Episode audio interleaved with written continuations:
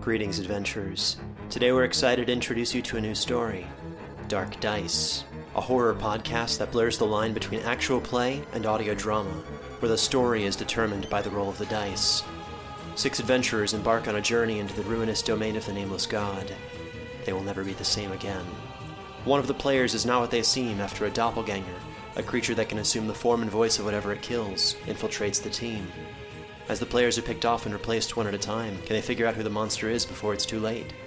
Can you? Here's a quick example of what our show sounds like. The uh, shambler with the jar of liquid inside of him. Soren Arkwright let loose an arrow that cracked the glass, passing through the spine of the creature. The shambler still managed to maintain its forward momentum, but stumbled as it eagerly tried to bite and swipe at Soren, landing near his feet. As Jeff Goldblum has now joined our cast, Dark Dice is available however you listen to podcasts.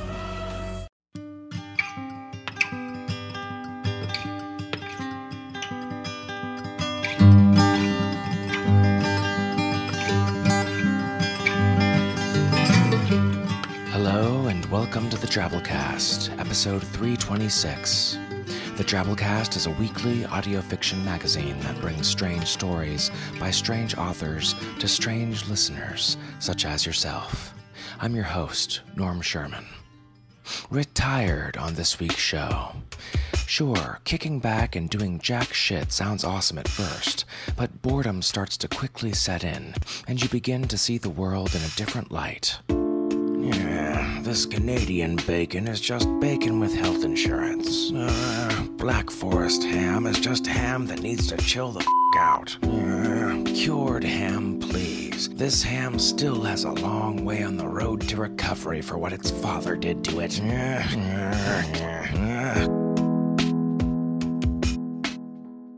We spend our whole lives trying to insert ourselves into stuff. How do we cope with eventually trying to let go? Allowing the game to pass us by, finding pleasure in all the small things. Or is that not how everyone rolls? Maybe some of us want to leave our marks till the end. But how long can we keep it up? Outcompete the newest model? It's getting harder and harder. If you don't watch out, you might just wake from your nap to discover you've been replaced, recalled, services no longer needed. Thank you very much. Please see your local organic tissue mulcher and recycling unit. Have a nice liquefaction. Let's hit a hundred word story. This week's Drabble comes to us from Eric Marsh, and it's called The Gift That Keeps On Giving. Eric's been featured on the Drabblecast several times before. He's retired himself and now mostly spends his time messing around with his airplane, his motorcycles, and his opera lessons. Here's his Drabble.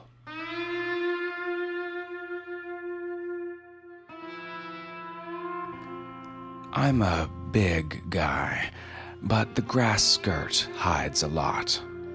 The Pakake Mele leaf headband is skillfully fitted, as are leaf bands around my ankles and wrists.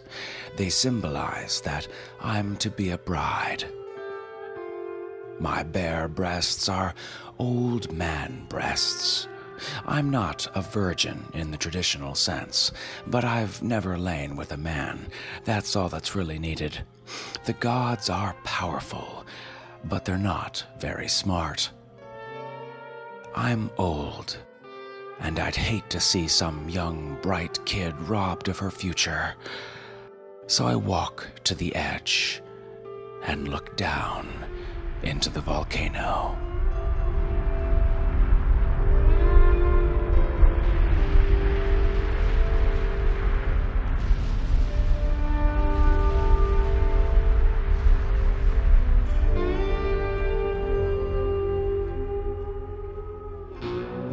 Well, that's thoughtful.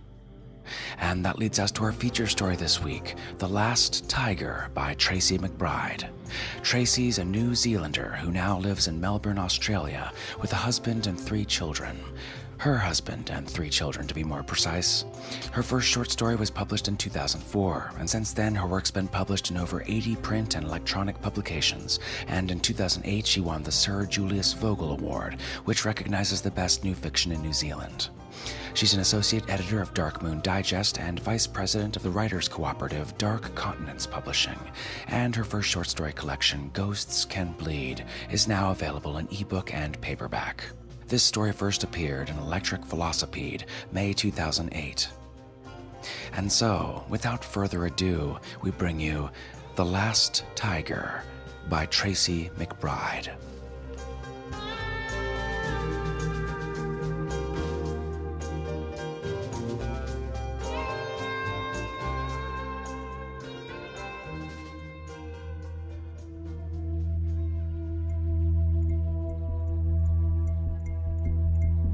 Hunger has made you reckless.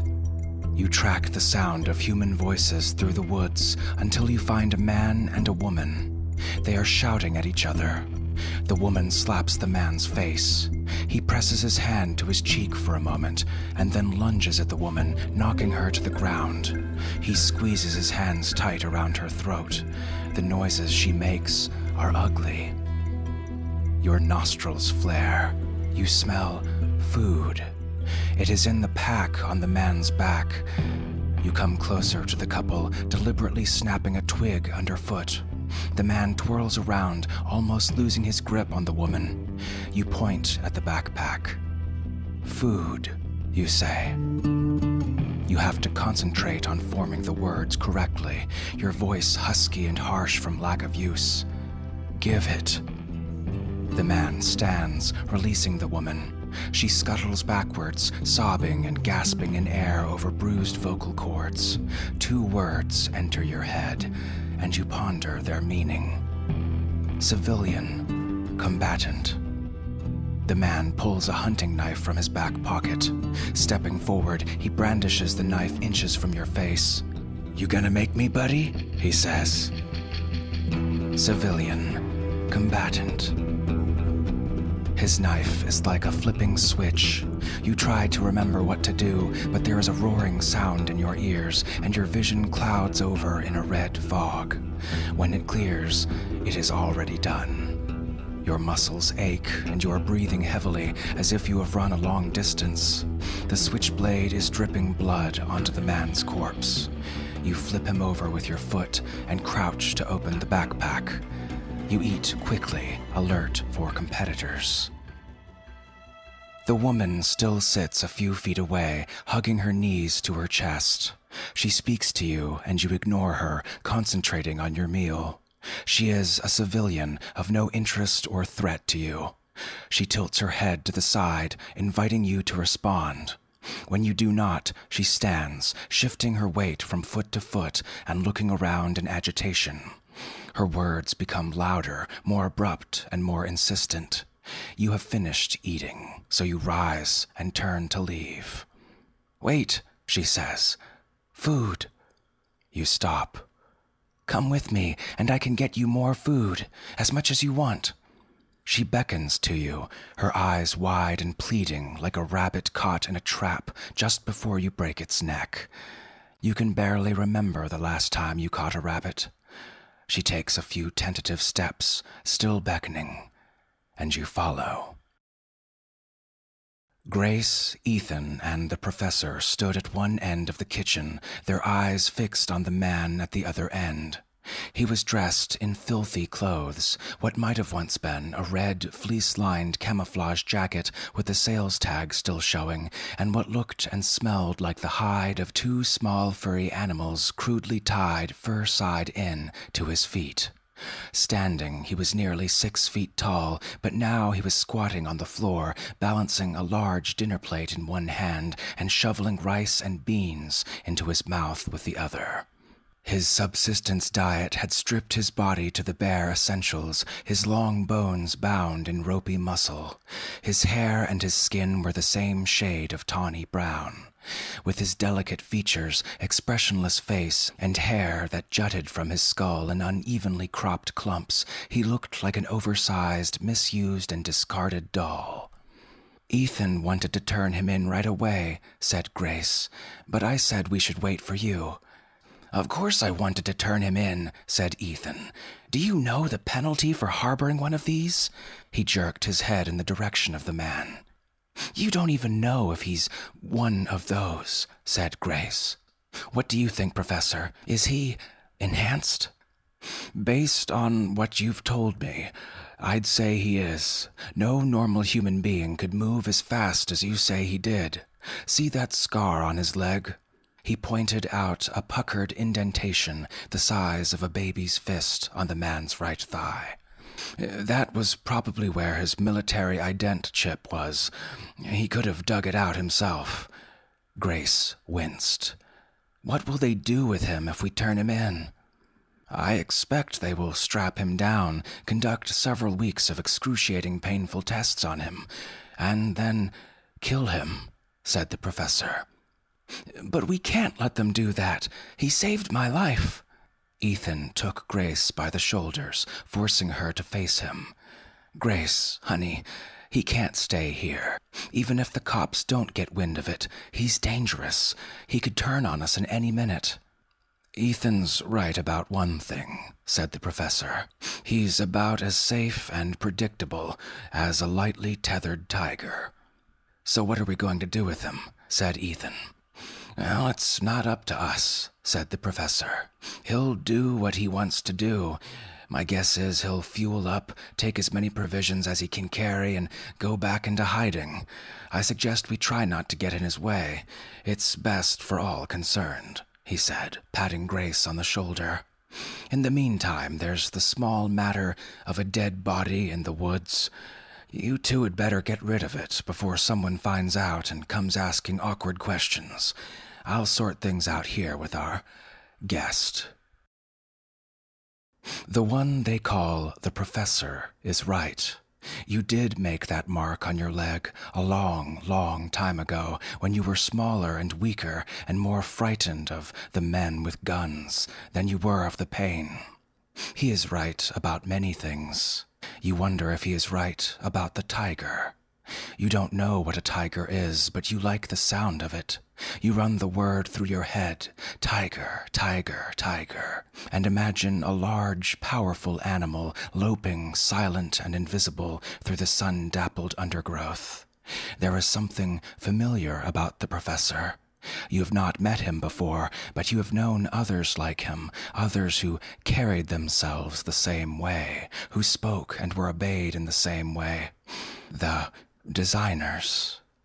Part of you wants to submit to him, to prostrate yourself at his feet and beg for his guidance, and part of you wants to snap his neck where he stands. I'm going to leave you now, he says, but I'll be back soon with some supplies for you to take food, blankets, tools, that sort of thing. Wait here, you'll be safe. You check the door after he has left. It opens freely. He told you to wait, so you wait.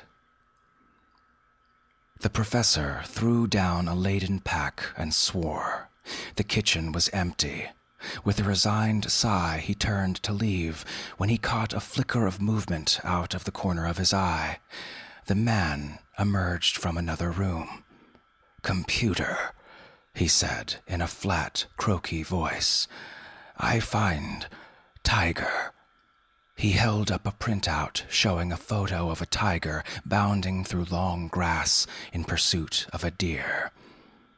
You remember how to read and type, the professor said. I remember things. He advanced slowly through the kitchen towards him, brushing his hand over the walls, the tabletop, a coffee cup, his lips moving as he sub vocalized the objects' names. I always wanted to meet someone like you, the professor said. Call it professional curiosity. I applied to join the military GE team, but they turned me down, despite, I must add, the fact that I was widely acknowledged to be one of the finest minds in the field. Something about my psychological profile being unsuitable. Then the Greenies got into power, and those stinking tree hugging Luddites shut everyone down. Decades of research destroyed overnight. I've still got it, though. Most of my findings are right here, he said, tapping his temple. There's a good chance this government won't last another term, and with the right stuff to give me a head start, I could be implanting viable embryos inside a year. So I wonder if I could trouble you for some of your DNA. A few strands of hair, some skin scrapings, maybe a little blood. The man answered him only with an impassive gaze. The professor shrugged. I suppose you haven't understood a word I've said. No matter. I'll probably find enough shed material in this room to make do. He looked away, his words now only for his own ears. If I pull it off, they'll be hailing me as the father of the next generation. The man frowned. He looked from the professor to the paper in his hand and back again. Father, he said.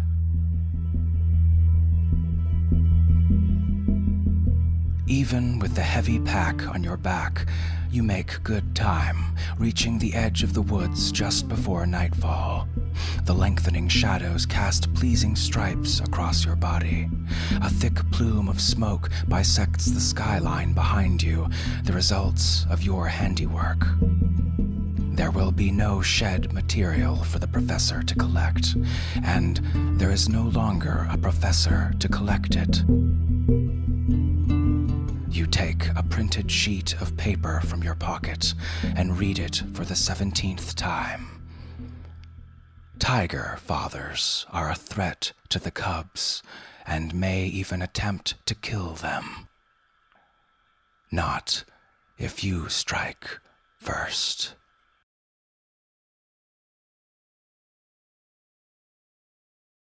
And that was our story. Hope you enjoyed. Don't piss off the genetically engineered, ultra trained weapon of war, a lesson humanity is sure to relive time and time again.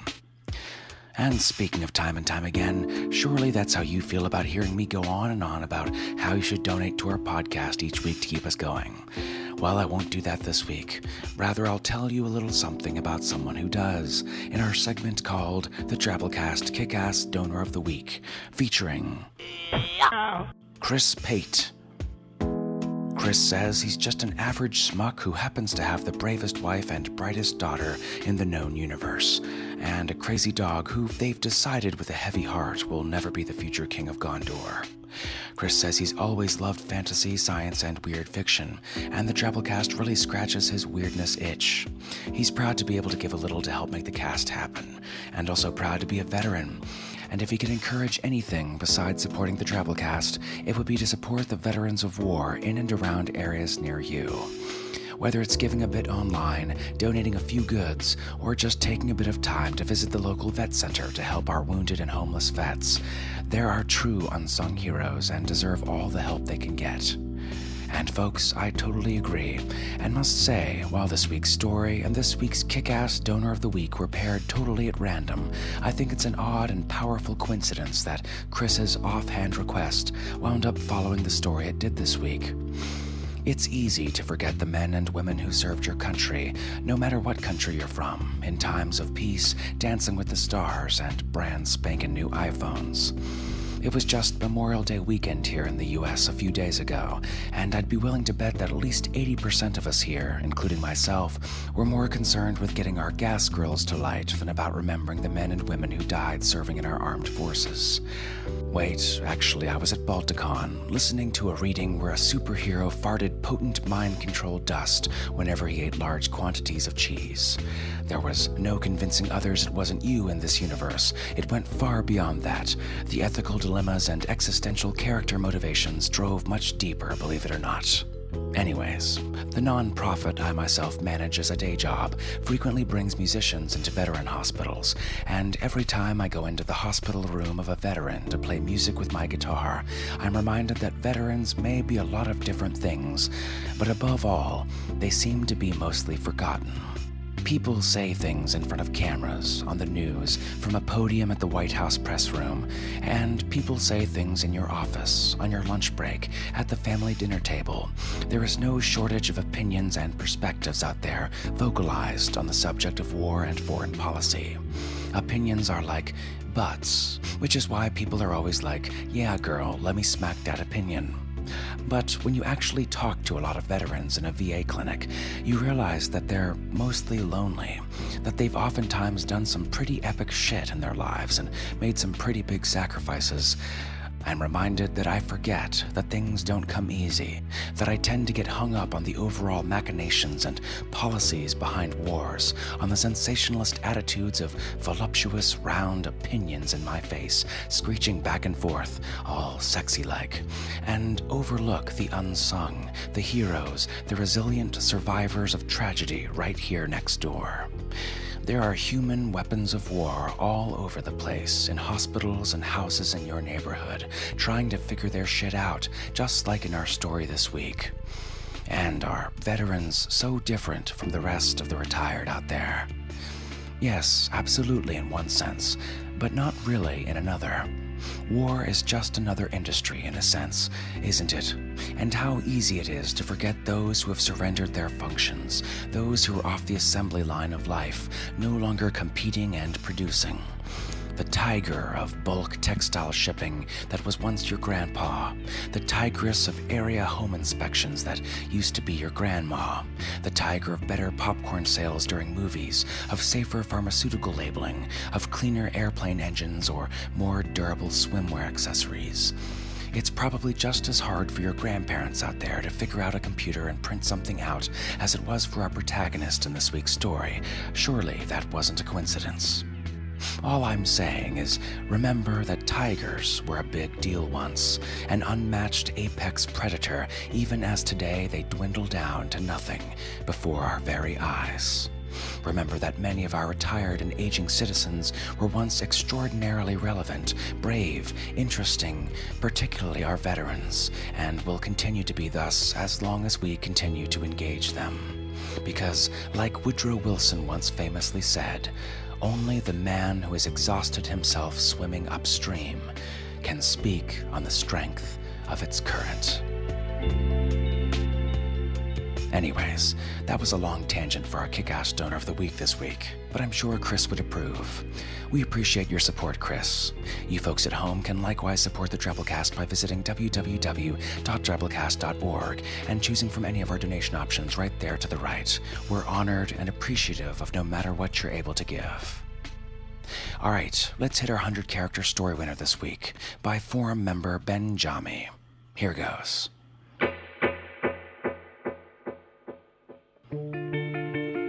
Cinderella looked out across the water. Her attendance at tonight's island gala was dependent on her fairy godmother.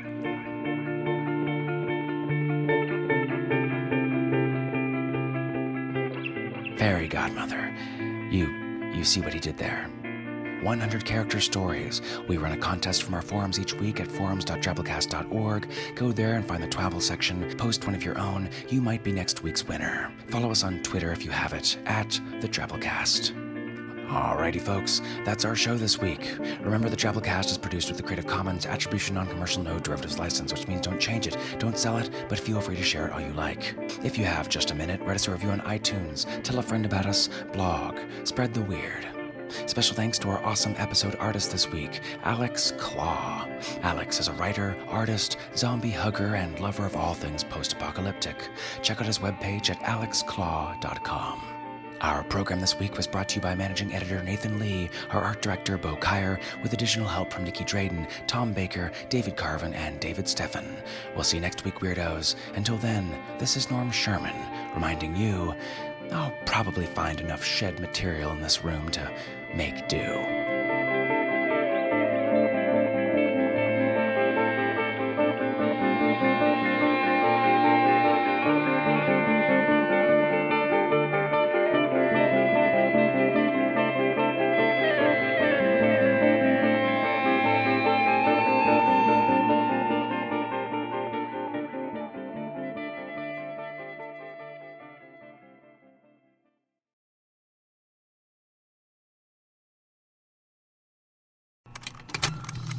Contained herein are the heresies of Radolf Burntwine, erstwhile monk turned traveling medical investigator. Join me as I uncover the blasphemous truth of a plague ridden world that ours is not a loving God, and we are not its favored children. The Heresies of Radolf Burntwine, coming January 2nd, wherever podcasts are available.